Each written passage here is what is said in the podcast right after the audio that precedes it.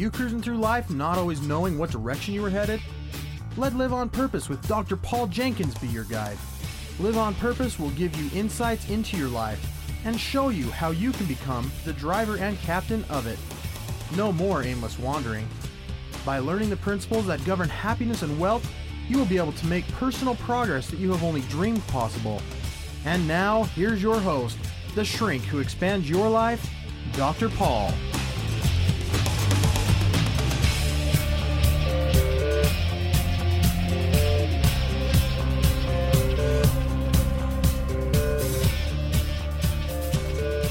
Hello, everybody. Welcome back to Live on Purpose Radio. This is Dr. Paul, the shrink who expands your life.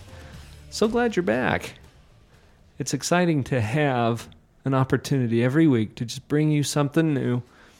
And this week is no different. I've got a guest in studio with me, as always. This guest has never been here before, and his name is Eric Malakowski. Say hello, Eric. Hi, how you doing? Doing good. How are you today? Good. Thanks for having me. I really appreciate it. Well, I'm excited to have you on the show. We've got a couple of things to talk about. And as an introduction, well, let's see, what should I say about Eric? Eric's a, a fascinating individual. And I've had a number of opportunities to get to know Eric a little bit better. And we probably um, had our first real chance to become better acquainted in the Caribbean last winter. Yes, we did. That Does that was sound accurate to you? yeah. That was awesome. As we went on the Marital Magic cruise, Marital magic. and you and Tracy joined us down there, and we had a chance to get to know each other a little bit there. And, and since then, we've had opportunities to talk and discuss some things. Eric is a person who has a very interesting passion. And the passion that I have noticed that Eric has has to do with gold and silver. Now, I don't want to overstate that, Eric, because I know you have other things in your life that are important, but this has been a particular area of interest for you for quite some time. Is that right? Absolutely. It's yeah, for quite a while. Since when? Well, my dad taught me about real money and real value. Um, gold and silver to me is real money. Mm-hmm.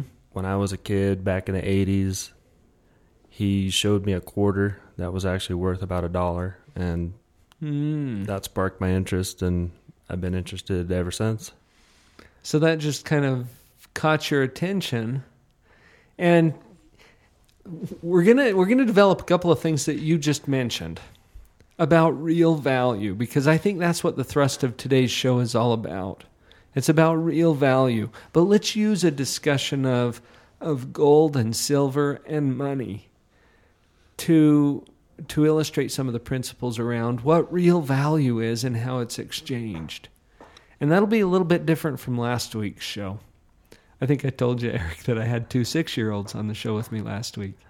Yeah, That was an interesting discussion. I can imagine. but today we'll go a whole different direction. Now, let's um you told me something today as we were uh, as we were visiting before the show. You were talking about silver dollars. hmm Do you remember what you told me about that? Yeah. Share that example or that story with with the listeners today. Well, what I can tell you, just to start off, is that this might shock some people, but gasoline prices are actually cheaper today than they were 45 years ago. Now wait a minute, you're crazy. we all know that we're out there paying four bucks a gallon for gasoline. Five if you drive a diesel. I drive a diesel. Five bucks a gallon four bucks a gallon for gas? How can you say that it's less expensive? Well, back in the 60s, early 60s, they had this thing called a silver dollar, and Mhm. it was exchangeable for paper dollars. Mhm. It's one dollar, you could buy about three gallons of gas. And that's when gas cost 30 35 cents a gallon on average okay.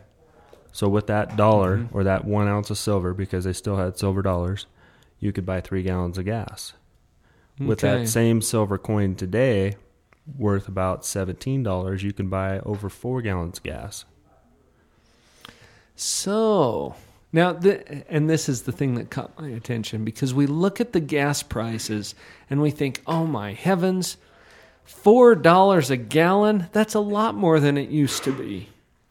And then you uh, used this example with me earlier today, and that's why I, I wanted to share it with our listeners. That, well, actually, the gas itself is easier to produce. We have better technology now. We've learned a lot about refining fuels.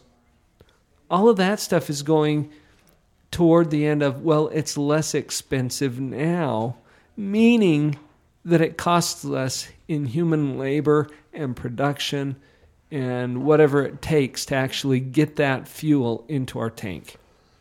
And that's part of what you mean when you say it's less expensive, Yeah, absolutely.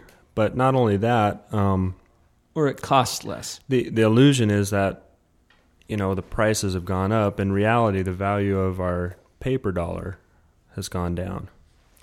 So in this example, you're using a silver dollar, Yes. okay, which we don't have anymore. Yeah. When was the last time you got change with a silver dollar in the grocery store? And we're not talking about dollar coins. We're talking about Real silver dollar. coins made out of silver. Yeah.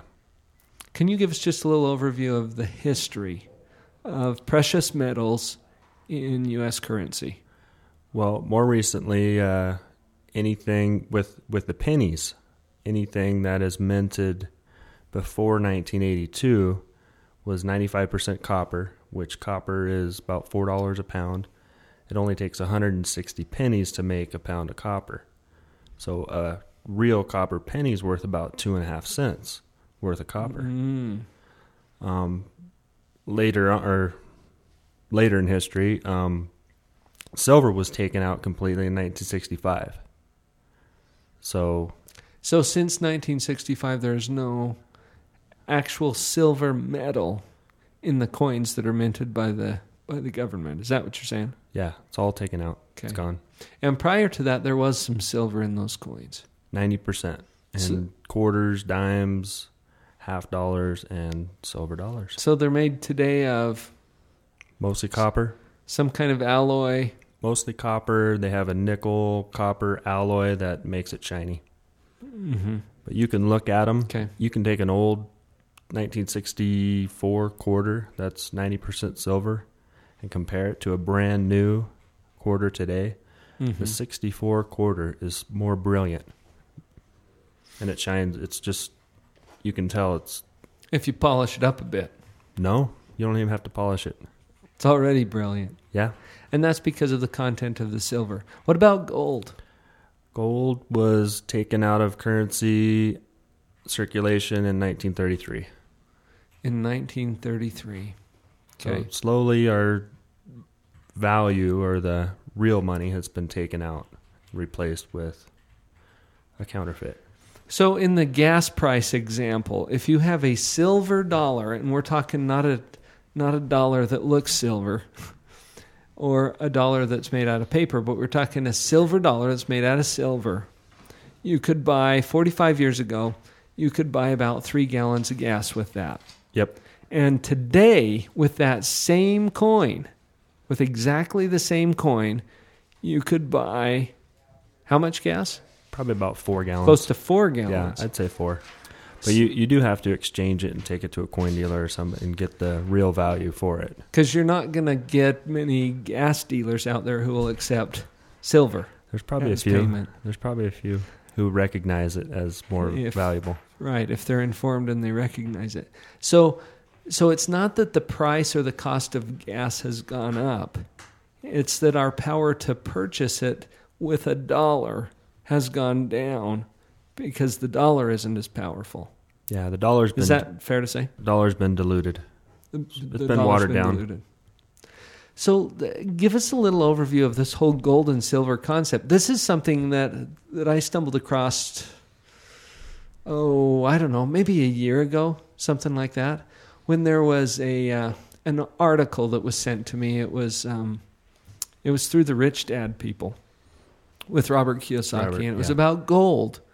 And and this article talked about how throughout history as long as we've had recorded history of humankind, gold and silver and some other things too, but primarily it was focusing on gold in this article, Yeah. has been valued by people. Can you talk about that for just a minute? Where, where's that coming from? Well, gold and silver, I mean, they've always been money. They, that's what has always represented money for 5,000 years. I mean, Columbus sailed over here and risked his life and his crew thinking they would fall off the edge of the earth in quest for gold. And when they Mhm. got here, the natives were adorned with it. So Mhm. it there there's almost something spiritual or magical about it that it Mm. has other qualities that people are drawn to. And for whatever reason, they have valued it. You know, this gets back to a discussion that I've had before about value. And when you ask, what is something worth? The next thing you have to ask is, to whom? What is it worth to whom? So it's not so much that the thing itself has value, but that people value it Yeah. and they and they'll tend to value it differently. But the interesting thing about gold and other precious metals is that they have consistently been valued by people as long as we've kept records about what people value. Well, and throughout history, and it has been established as a standard. You know, the gold Mhm. standard. I mean, that's not just something. That's not just words. I mean, it's actually a standard by to to go by. I mean, it's a foundation. Mm-hmm. It's a standard meaning here's what we're going to measure it from. Yeah. So if you measure the cost of gasoline, for example, and if you measure it against the silver dollar, a silver standard, if you will, Mm-hmm. then it's actually less expensive now than it used to be. Yeah. If you measure it by another standard, which we are doing now in our society, The paper standard. the paper standard or the we call it fiat currency too. It's it's not even paper anymore. Ninety five percent of it is all electronic. Of the money in our society. Ninety-five percent of all the money is electronic. It doesn't even exist in a paper form. in a paper or any other physical form. It's just digital information. Yep. So n- now this has some interesting, some interesting ramifications, doesn't it? Yeah. So, uh, and we'll get into this as the show progresses, but uh, it's got me thinking about this value proposition. And we're going to come back to that right after we get off of this first break. I want to talk about what it means to really create value. And then we'll tie this discussion back into the gold and silver. Sounds good. All right. Stay with us.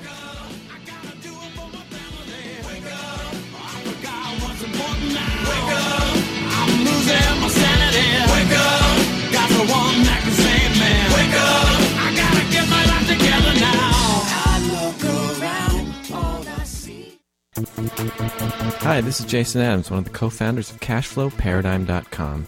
We created Cashflow Paradigm as a way to help others look at money differently. What are your beliefs about money? Is it good or bad? Many people have beliefs that limit their control over money and don't even realize it. The thing most people don't realize is that their beliefs about money greatly affect the amount of money and prosperity they have. It's all about your paradigm. Come play a fun game with us called Cashflow 101 created by best-selling author Robert Kiyosaki. Come meet new people and check your paradigm as we learn principles that govern our personal and financial lives while having fun together. Currently, we are holding monthly game nights in Provo and St. George, Utah. Go to our website at www.cashflowparadigm.com to register for upcoming events. That's www.cashflowparadigm.com.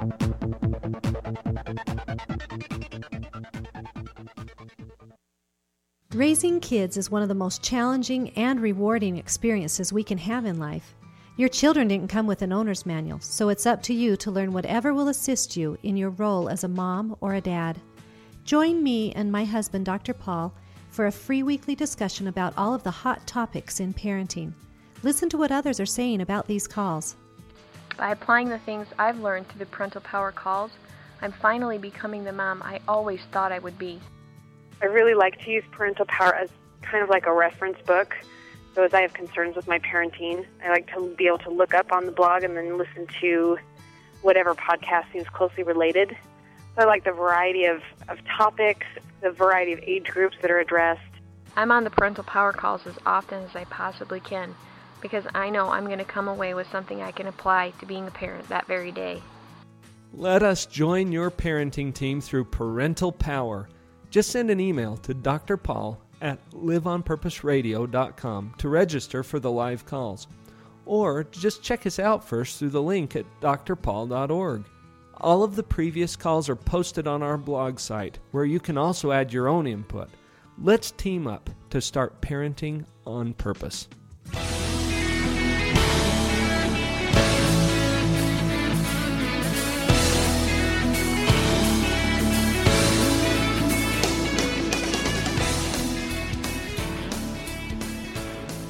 Well, you know, Eric, one of the reasons that I wanted to have you come on the show today is because there is so much fear, fear and scarcity, and people who are really afraid about the economy.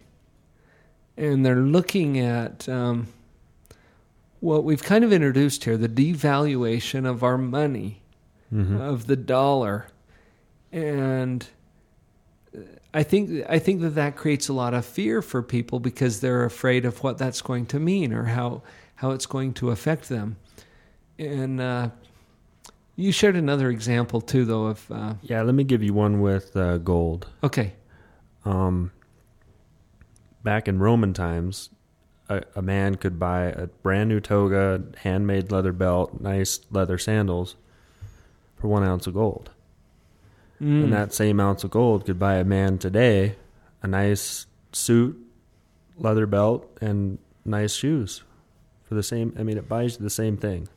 hmm It, it holds the same value. So, so the whole exchange properties of gold have not changed much. Not much. I mean, there's some fluctuations, you know, based Sure. on supplies or whatever, but Yeah, sure. And so so throughout time, I'm just trying to and and folks, I'm not an expert in this area, and that's why I've got Eric here with me today because he's done a lot more research on this. But as I start to wrap my brain around this, throughout time, people have used gold and silver as a means of exchange, as money, basically. yeah. But beyond that, they they valued it in and of itself. There are useful properties of gold and silver that uh, people have have made adornments, for example, or Yeah, there's jewelry. or jewelry, or You can make, I mean, silverware. people like it. It's it's shiny. It's They like the appearance of it. Yeah, they like the way that they feel when they have it. Uh, all of this. Okay, so that's a given. Now, as people used this as a medium for exchange, because sometimes you'll want something other than the gold. Okay, the gold is nice to have, but it'd be nice to have some some meat and some bread and some some milk and some cheese and you know food and shelter and clothing and all that stuff and you can't you can't wear and eat and live in gold. So people would use it to trade for those kinds of things, right? Yeah. As a medium of exchange. Tell us how, uh, from from your research and your knowledge, how did the paper currency come into being? Well, it started with safe makers and goldsmiths.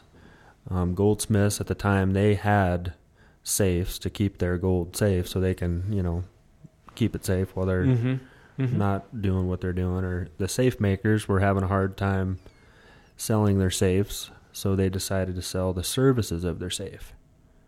Where bring us your gold and silver, we'll put it in our safe for you, and then we'll write you a little note. That Well, says how much gold you have in how our much safe. you have, and then Okay. what happened was rather than making a trip to the safe maker and then making a trip to the grocery store or the markets and all the different places to buy your stuff, they just started trading these notes. And that was great Mhm. because it was convenient, it was easy if they ever wanted their gold, they can go back and get it anytime. But what the Mhm. uh, the safe makers and the goldsmiths they eventually turned into bankers and what they figured out was not everybody comes back to get their gold. We've got all this big pile of gold, and what are we going to do with it?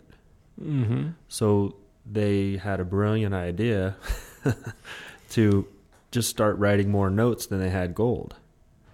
And then governments Mm. got involved, and then, you know, So this is how it started, though. yes, And the note holds the place of or represents the gold yes, or silver or whatever it was that the people had of value. yeah, And then they could use the note now instead of the gold to go out there and trade with other people.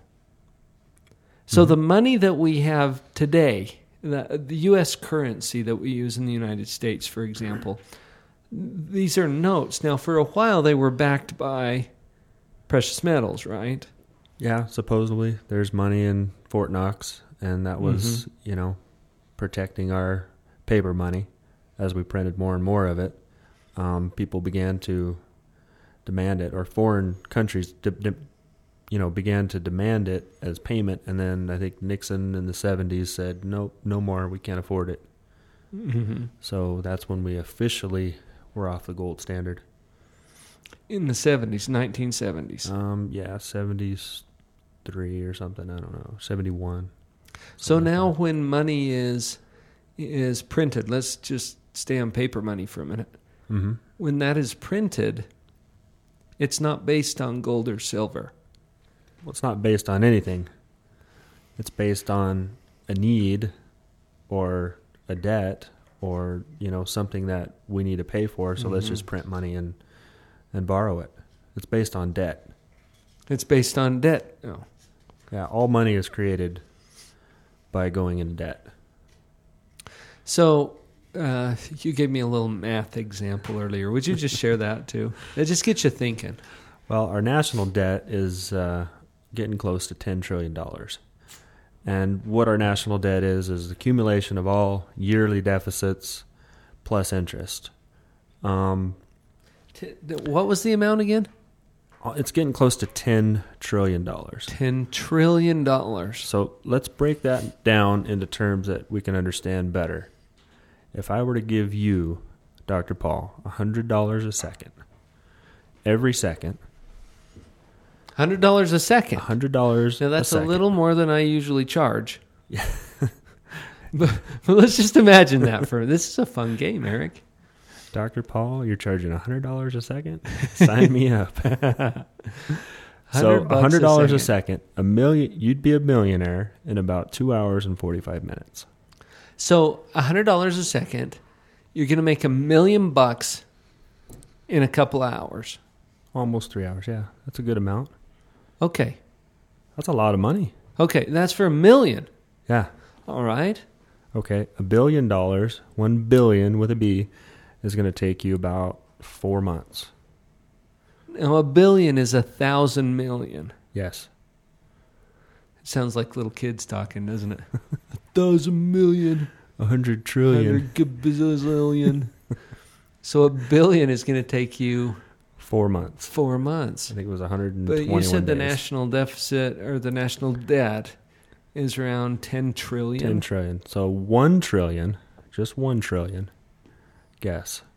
At a hundred dollars a second, $100 a second. it's going to be years. Yeah. 333 years. Three hundred and thirty-three. That's just for 1 trillion. No, a trillion is a thousand billion, A thousand billion. which is a thousand million. Yeah. But our national debt's almost 10,000 billion. So Ah. just just to service the interest on it would take 200 people paying $100 a second just to pay the interest on the debt. Just to pay the interest. Yeah. And Okay. and the funny thing Okay. about it, it, the debt can never be paid off. It's physically impossible. It can never be paid off because the only money that ever existed was the original loan. The interest that's adding up separately is Uh-huh. never created as physical money or electronic it's- money or any kind of money. It's mind-boggling. It is. to think of those kinds of numbers. Now, uh, you, you and I talked a little bit before the show also about what our purpose is for this show. And I don't want to send people into more fear and scarcity, but I want people to open up their eyes and take a look at what's happening here and what some of the solutions are. It seems to me, and you tell me if you agree with this, Eric, it seems to me like part of the problem is counterfeiting. Okay, now I'm going to throw that term out there and I might get in trouble for it. It's legalized counterfeiting. Depends on who's doing it. Well, what is counterfeiting? Counterfeiting is when you create something that has the appearance of value but doesn't carry the real value. Is that an okay definition of counterfeiting? Sure. And there's a lot of forms of this. We're familiar with the form where someone who is not authorized goes out there and prints money. Okay? And it has no value behind it. It's just something that they created out of thin air and here we're going to we're going to turn this into money. But there's a lot of that happening in our society, isn't there? Yeah. A lot. I mean, if if I were to do that, you know, I'd go to jail if I got caught. Sure. And some people are in jail for that Mhm. very reason. But the value proposition. Now let's look at. You said legalized counterfeiting, which is. Uh, it sounds like that's what you're saying that that the government might be doing. Well, it's not necessarily the government. The Federal Reserve is really the bank in charge of it, and we've given power to this bank, and they are no more federal than Federal Express. Okay. It's private. It's a Corporation. It's a corporation, a bank, but they have the power or the authority Given- from the given government by Congress. Yep. to go ahead and print this money. Yep. The Federal And- Reserve Act of 1913. But they don't have to have a safe full of gold to back it up. Not anymore. So this is why the value of it is decreasing. At least, eh, see, I'm thinking on my feet here, Eric, because this is kind of new ground for me. Some of this stuff, but it makes sense to me that that we've got a problem that comes from counterfeiting or creating something that has the appearance of value without the real value attached to it. Now, if I write you a note on a piece of paper that says, Eric, I promise to provide this or that to you in exchange for this or that that you're going to give to me. In fact, we have an agreement similar to that, don't we? We do. Eric and I are engaged in an exchange that doesn't involve money. He's going to take one of It's- our motorhomes. Uh, a motorhome. You have a motorhome rental business, Yes. and I'm providing some of the services that I do to you and your family in exchange for some time in one of your motorhomes. Yes. And that's that's what real real money is and what real value is. Right. I'm getting real value for real value that you're that you're receiving from me. Absolutely. And it's a direct exchange of value. Now, money makes it a lot easier to exchange with people you don't know or with people who don't have what it is that you want because it's just a receipt that allows you to go trade it for something of value. mm-hmm.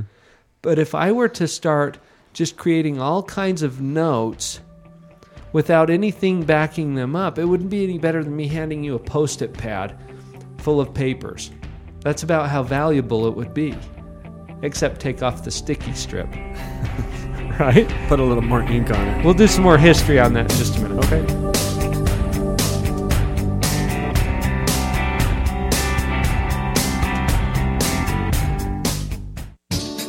Thank you for joining me for the Live on Purpose radio podcast.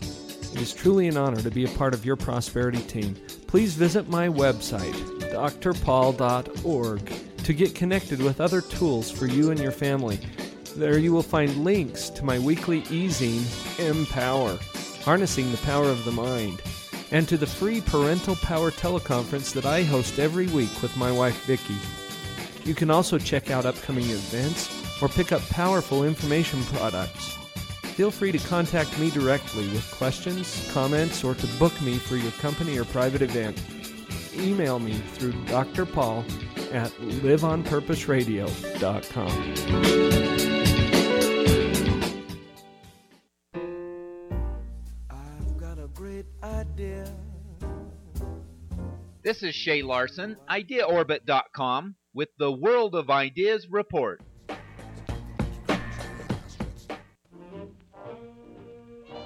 When is the right time to do something about your million dollar ideas?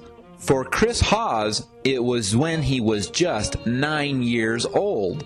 The young man was struggling to shoot a basketball correctly, His dad then taught him the correct position to place your hands on the basketball. It worked. With good hand placement, he started sending more basketballs through the net. One day while at school, the nine year old noticed his friends shooting basketballs with their hands in all sorts of different positions. Instinctively, he got some paint, dipped his hands in it, and placed his hands on the basketball with the correct hand positioning.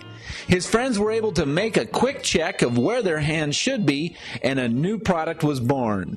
The hands on basketball was recognized that same year by Sport Time and local media. Within months, ESPN, National Geographic, and others took the story and inspired millions. At the age of nine, Chris Hawes started earning more than most college graduates ever make. His hands on basketball is now available worldwide. This is Shay Larson, IdeaOrbit.com, with the World of Ideas report. I've got a great idea. Wouldn't you like to know? So I guess I'll have to share it. I thought of it a moment ago.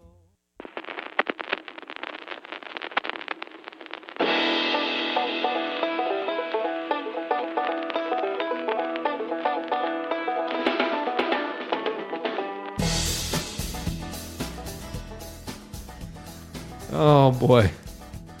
Okay, you got me thinking, Eric. You know, this is a little different for me because I'm trying to I'm trying to bring this into what what are we supposed to learn from all of this? What are we supposed to learn and where are we really putting our value?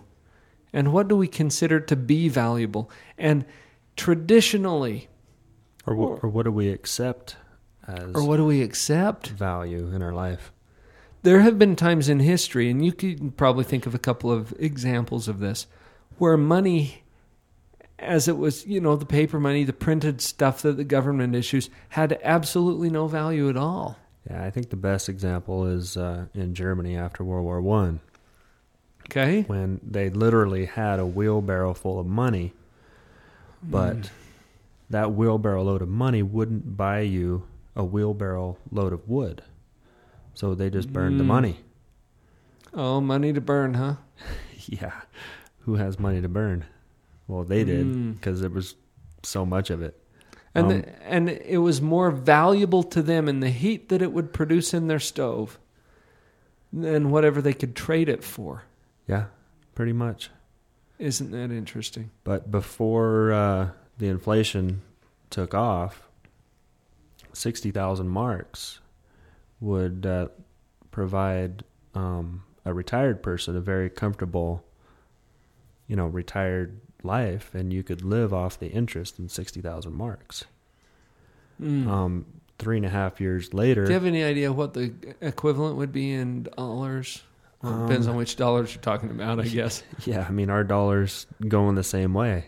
I mean, food prices have doubled in the last couple years, and I mean, you so we can use the word prices have done. marks or dollars or whatever you want, but the concept is the same. Yeah, I mean, I'm sure there was a time in this country where sixty thousand dollars would go a long way, uh, just Yeah. living off of the interest of that. absolutely, absolutely. Okay. But toward the end of this whole inflation cycle in Germany, um, the banks had to close down the account due to insufficient funds. And it cost a million dollars just for the postage stamp to send that person their 60,000 marks, which was basically worthless. If I mean, a stamp cost a million marks. It, it's just crazy. Uh, so the value of it had gone down so far that it was just it was literally not significantly valuable at all anymore. Yeah, I I think people were just trading commodities, and Mm-hmm. you know that's why the value of commodities has gone up so much Mm-hmm. in our country. Food and gas, and you know pretty much everything, anything you Mhm. you consume. Well, so as I as I'm learning more about this, and Eric, thank you for uh, for opening my eyes to a few things because it's really it's something that I think we all need to be aware of. What's going on, and why are why are we having these economic challenges right now in our world and in our country? And it makes more sense when you start to think about, well, you know, the value of services and goods and things hasn't changed. I mean, we still value them similarly to how we used to value them, but the value of the money that we're using to exchange has changed significantly. Yes. I mean, food is always going to be valuable. Everybody needs it. Sure. Clean air, clean water. Mm-hmm. I mean, these are things that are universal pretty much to everybody. And we don't really value them any more now than we used to. I mean, when it comes Yeah. right down to it, uh, a loaf of bread, a gallon of milk, a carton of eggs. Well, we might take it for granted Sure. when when it seems to come easy, but when it, Mhm. you know, wow, this is getting expensive. But in in terms of the direct value to us, you know, the nutritional value, how many sandwiches can you make out of a loaf of bread? That hasn't changed really. No. It's pretty consistent. Yeah. And and gold and silver interestingly, to use gold and silver as money, it's almost like that's their purpose. you know? I would say definitely without a doubt. Is that an interesting concept? well because it doesn't go bad. You know, you can't mm-hmm. store a loaf of bread; it's going to go moldy and get hard and nasty. Mhm. You know, you can store wheat for so long, or other commodities, or food Mhm. for so long, but gold and silver, you can store that forever. Mhm. Or at least close enough to that to Yeah, I mean, it's it's suit just- most people. yeah. Okay, so one of the, one of the risks that we had in doing this kind of show today, Eric, is getting really political, or or going off on some interesting theories that can kind of arise from this. But what I think the direction I would like to go for the remaining time. No politics. Well, we've already gotten into that a little bit, but it and it you know interestingly though, we can joke about that a little bit. Well, one thing I can say without getting too crazy, but Mhm. I mean, Democrats they blame Republicans, Republicans blame Democrats. You know, we Right. blame they're blaming the environmentalists for the high oil prices and you know all these things that everybody's pointing the finger, but they're not looking at the real cause. Mm-hmm. You know, um, they're they're they're both they're both spending more money. So- Republicans, Democrats are both spending more money than we have, and they're Uh-huh. borrowing it and basically creating money out of thin air and, and spending it like So let me take a stab at this. That the real heart of the issue, the real core here, has to do with real value. With real value. Not counterfeit, not something that has the appearance of value, uh, but real value. Okay? And getting back to an economy that involves the exchange of real value between people who value what's being exchanged. I think that's really important. I mean, that's why I love doing trades Mm-hmm. because I feel like I'm getting something I want and offering something I have. It's it's a great Mhm. exchange. I agree. I agree 100%. Now, if, okay, so you who are listening right now, I know that you're probably going through some, some challenges in your life, and one of those might be an economic challenge. And that's a pretty safe bet in today's economy because we're all in this boat together, right? Yeah. And as you scratch your head and as you try to figure out, okay, what am I going to do about this? It's a great question to ask, by the way. What am I going to do about this? The answer, I believe, has to come from what kind of real value can I provide to people? And if you're thinking that the, the answer to your financial problems is to get more dollars, well, how, how are you going to keep up with getting more of what's losing value? Does that make sense? I'm not sure I'm being really clear about that, No, Eric. It's clear to me. I mean, when our government hands out a tax rebate and, and tries to stimulate the economy, they call it a stimulus package. Mhm. It's only adding more fuel to the fire. It's only saying, here's more money that we created out of thin air to try to help the problem of, you know, all too much money. Mm-hmm. It's just throwing gasoline on the fire. And it has a short term kind of an appeasing effect to people because they're getting more of what they think is real value, but it's only got the appearance of value. Yep. I don't think money has value except as as it is tied to the real value that people create and exchange with each other. And really that's what it is is it's a a symbol or a token or a receipt for for value that has been created or that is promised. Yeah, and I think as people can get back to what is real value and create real value and you know, exchange value for value. I mean, that's that's what made our country great. Is that we had something that was a solid base that we could build on and then people were they honestly exchanged and worked hard and and they produced. We were the greatest producing country in the world for a long time. And unless we get back to that kind of mentality, this really could go a direction that would be very economically devastating for the country. For a long time, yeah. Okay. So, what are the answers?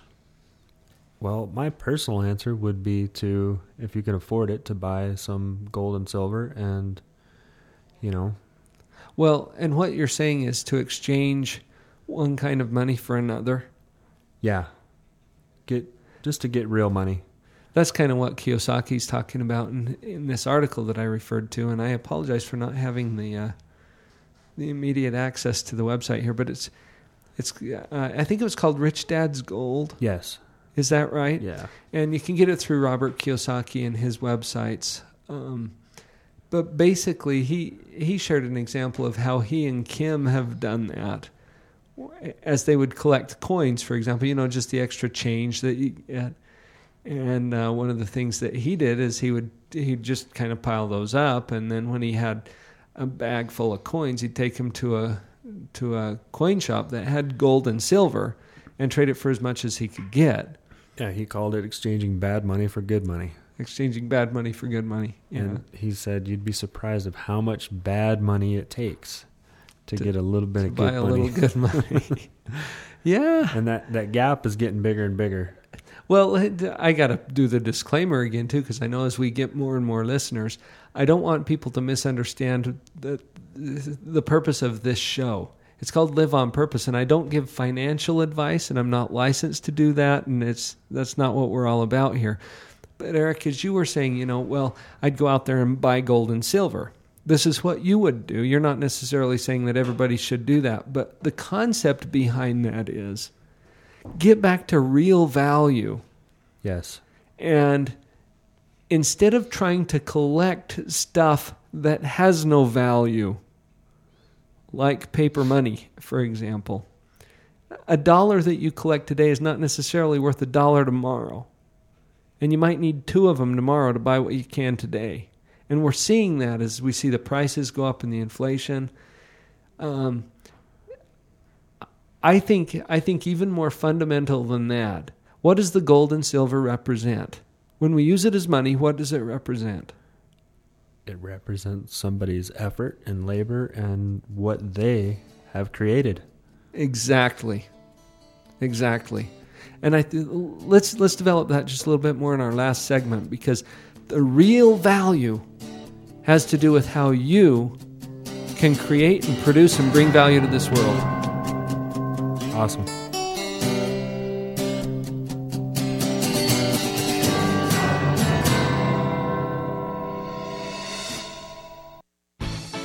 This is Kirk Weisler to tell you about morebetterbooks.com. Morebetterbooks.com is where you can find more better books for a more better life. Not only that, let me tell you about some of the very fun and cool select titles on morebetterbooks.com. You'll want to get a copy of The Dog Poop Initiative. This best smelling book could change your life forever. It's certainly changed the lives of thousands of Boeing employees, as well as school teachers, parents, leaders across the United States and in Israel and in Germany. And you can get your own copy at morebetterbooks.com. Whoa, that's not all. What about The Cookie Thief? This classic tale told in a rhyming format, fully illustrated with very fun hidden messages. Pick up a copy now today on morebetterbooks.com. Other great titles there Finding Your Pathway to Mastery, Beyond Illusions, Make It Great. These titles are only available on morebetterbooks.com.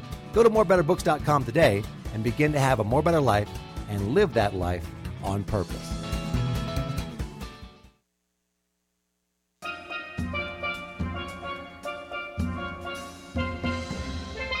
Some people give their two cents, but this positive island boy shares a dime every time he speaks. Dino Pinder is back with another deposit to your attitude. Every day's a good day. Thank the Lord. Hallelujah. If your eyes opened up this morning, your two feet touch the ground, you got more to thank the Lord for. I mean, if we was to write our blessings on the wall, we'd paint this old city because we just can't number them all. So instead of complaining and griping, just thank the Lord that you could get out of bed and walk and talk. Yeah, sometimes people tell me, hey, it's good to see you. I tell them, well, I'd rather be seen than viewed. Yeah, I see people, you know, time they worry all the time, worry about this, they worry about that. My grandma used to worry all the time, and I used to tell her, Ma, worrying is give you something to do. It's just like a rocking chair. You know, you could rock back and forth, it'll give you something to do, but it won't get you nowhere. And that's the same with worrying. So why worry when you could pray? You say it's a good day? Yeah, it's a good day. Every day's a good day. This has been Dino's Dime. For more island wisdom, visit Dino's Dime.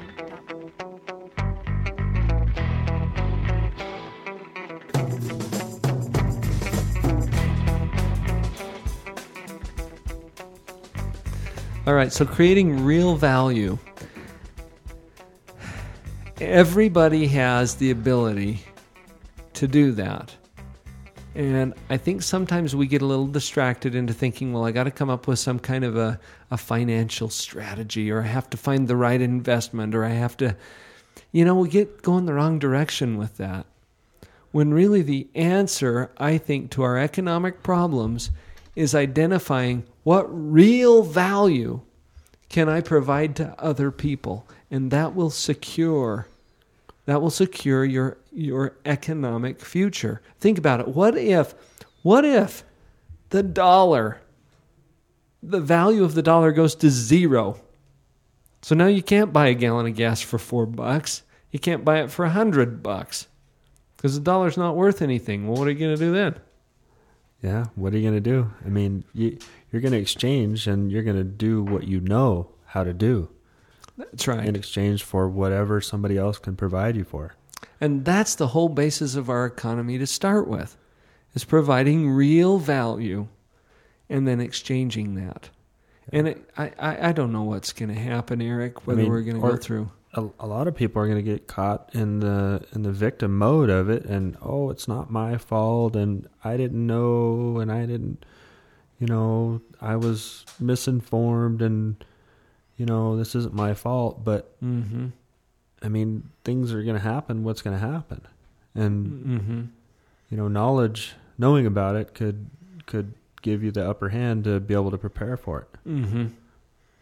Well, uh, I know that you've been really enthusiastic about teaching people about gold and silver um, because this is a form of money that seems to have retained its value over time and really throughout history. Pretty much, yeah. All of recorded history. You can't just go out and create more gold. No, it takes effort.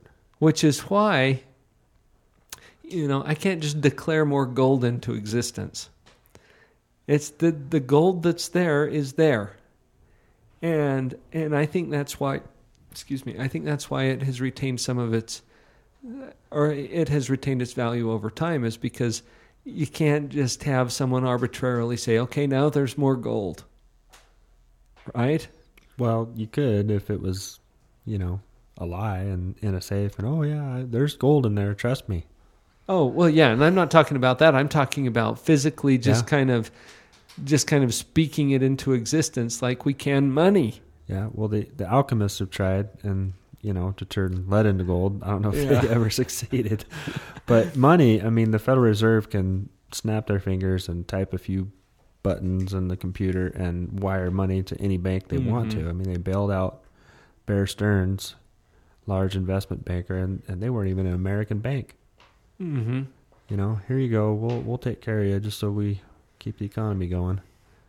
I mean, it's it's just setting a precedent of, you know, it's Mhm. not your fault, and you know, well, you're a, a big billionaire bank. We'll we'll take care of you, Mhm. and we'll put that burden on the taxpayer. So the reason that gold and silver and those precious metals still retain their value and are still useful as money is the same reason that that you can secure your own financial and economic future by becoming more clear about what real value you have to offer. And don't don't go out there and accept or try to um, what am I trying to get to? The counterfeiting. Okay. Don't sell out for the counterfeits. Provide and demand real value in exchange. There's a lot of counterfeits out there besides Mhm. paper money. But um, you know, I was listening. I listen to Garrett Gunderson every once in a while, and uh, Mhm. you know, he talks about soul purpose, and you know, everybody's unique, and they have their ability to to create something that is unique, Mhm. and that nobody else can do that as good as that person can do whatever they do, and and I think by focusing on that, then you know, we Mhm. really can exchange and create value for everybody. That that is so true. And you know what? I I run into very few people who who really understand what kind of real value they have to offer. They just don't understand it. And this is a lot of the coaching that I do too is to help people to hone in on that and to figure out what is it that I really bring to the table here and how can I bring it in a way that benefits more people. And there's obviously an economic benefit to that as you start to figure it out. But really, we don't have a very good understanding of that in general about our own value, about the about the real value that we can create for the world. And that's a great question to be asking. And if you don't have an answer to that question yet, what are you willing to do to find some answers to that question? Because this is what's going to secure you for the long term. And if you, especially, oh my heavens, especially if you're feeling some fear and scarcity relating to the money issue. And I mean, it affects so much of your life. I mean, we work so hard for it. You know, some people Mhm. work 12 hour days only to find out that, you know, a year later, that their money that they worked so hard for has been diluted by 10 or 12 or 15%. Mhm. You know, and it's just a it's just a never-ending battle, losing battle if if you don't understand what's happening Mhm. and do something about it. and and emphasizing the do something about it part is become more clear about what real value you have to add to the world and be willing to go out there and start exchanging it. And that's what's really going to solve it. It's not that you're going to collect more of these dollars. It's that you're going to find ways to add more value to the world.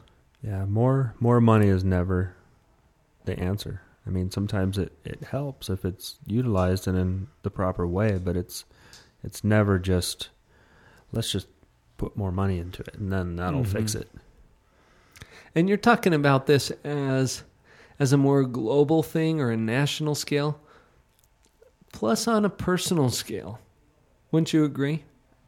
Absolutely on a personal scale. If you can't handle, you know, a budget of five thousand dollars a month, what what makes you think you can handle a budget of fifty thousand or five hundred thousand or five million dollars a month?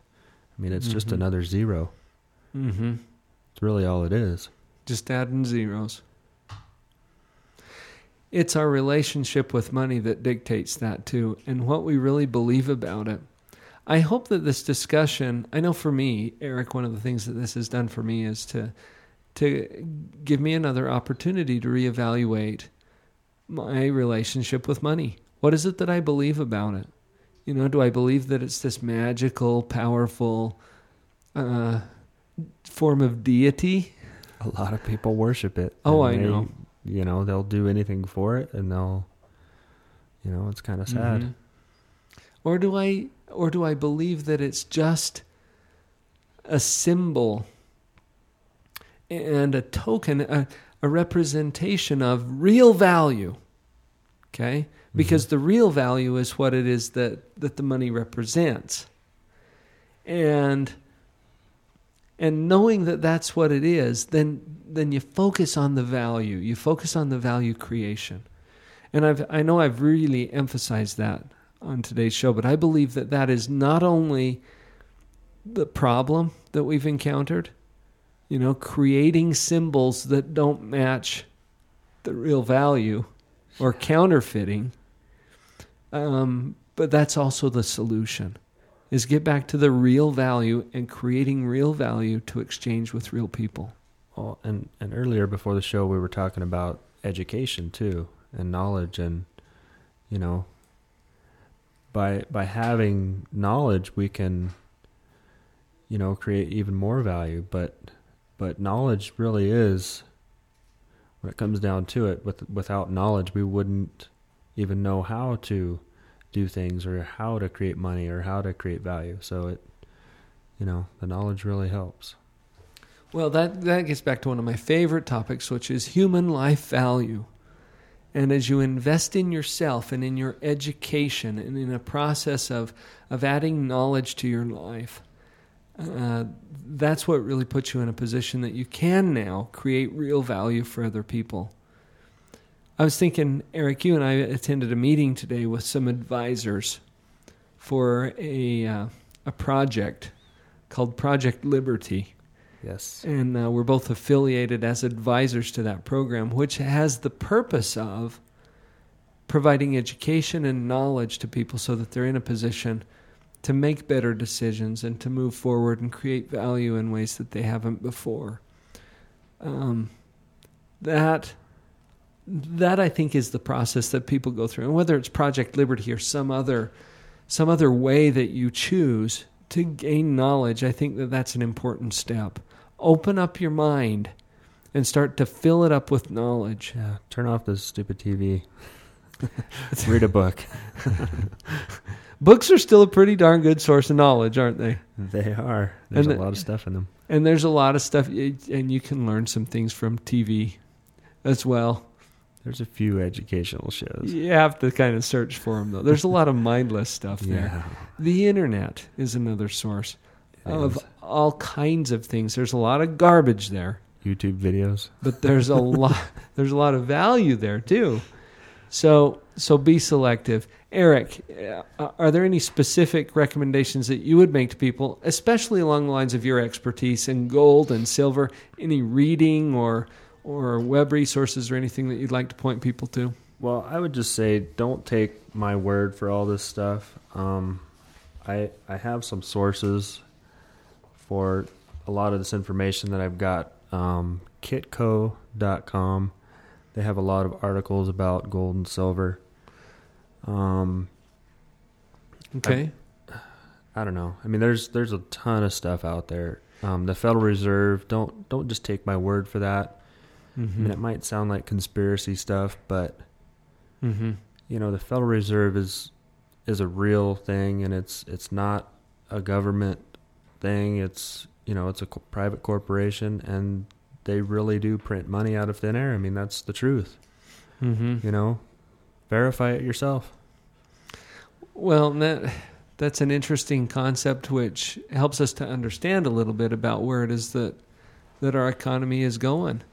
Well, there's a movie out there. I think it's three and a half hours long. You can uh, get it off of Google. If you Google Money Masters and watch that movie, it'll give you a lot of the history. Some of it might be boring, but to me, it's really interesting. Hmm. So, Money Masters. But there's a lot of information. Uh, if you want to get in touch with Eric, you can always reach him through the show here at liveonpurposeradio.com. Just send me an email, Dr. Paul at liveonpurposeradio.com, and I can get those questions forwarded to Eric if you have uh, things that you'd like to ask him. That would be awesome. Anyway, keep your brains on, though. Go out there and live on purpose. Thanks for listening. Thanks, Paul.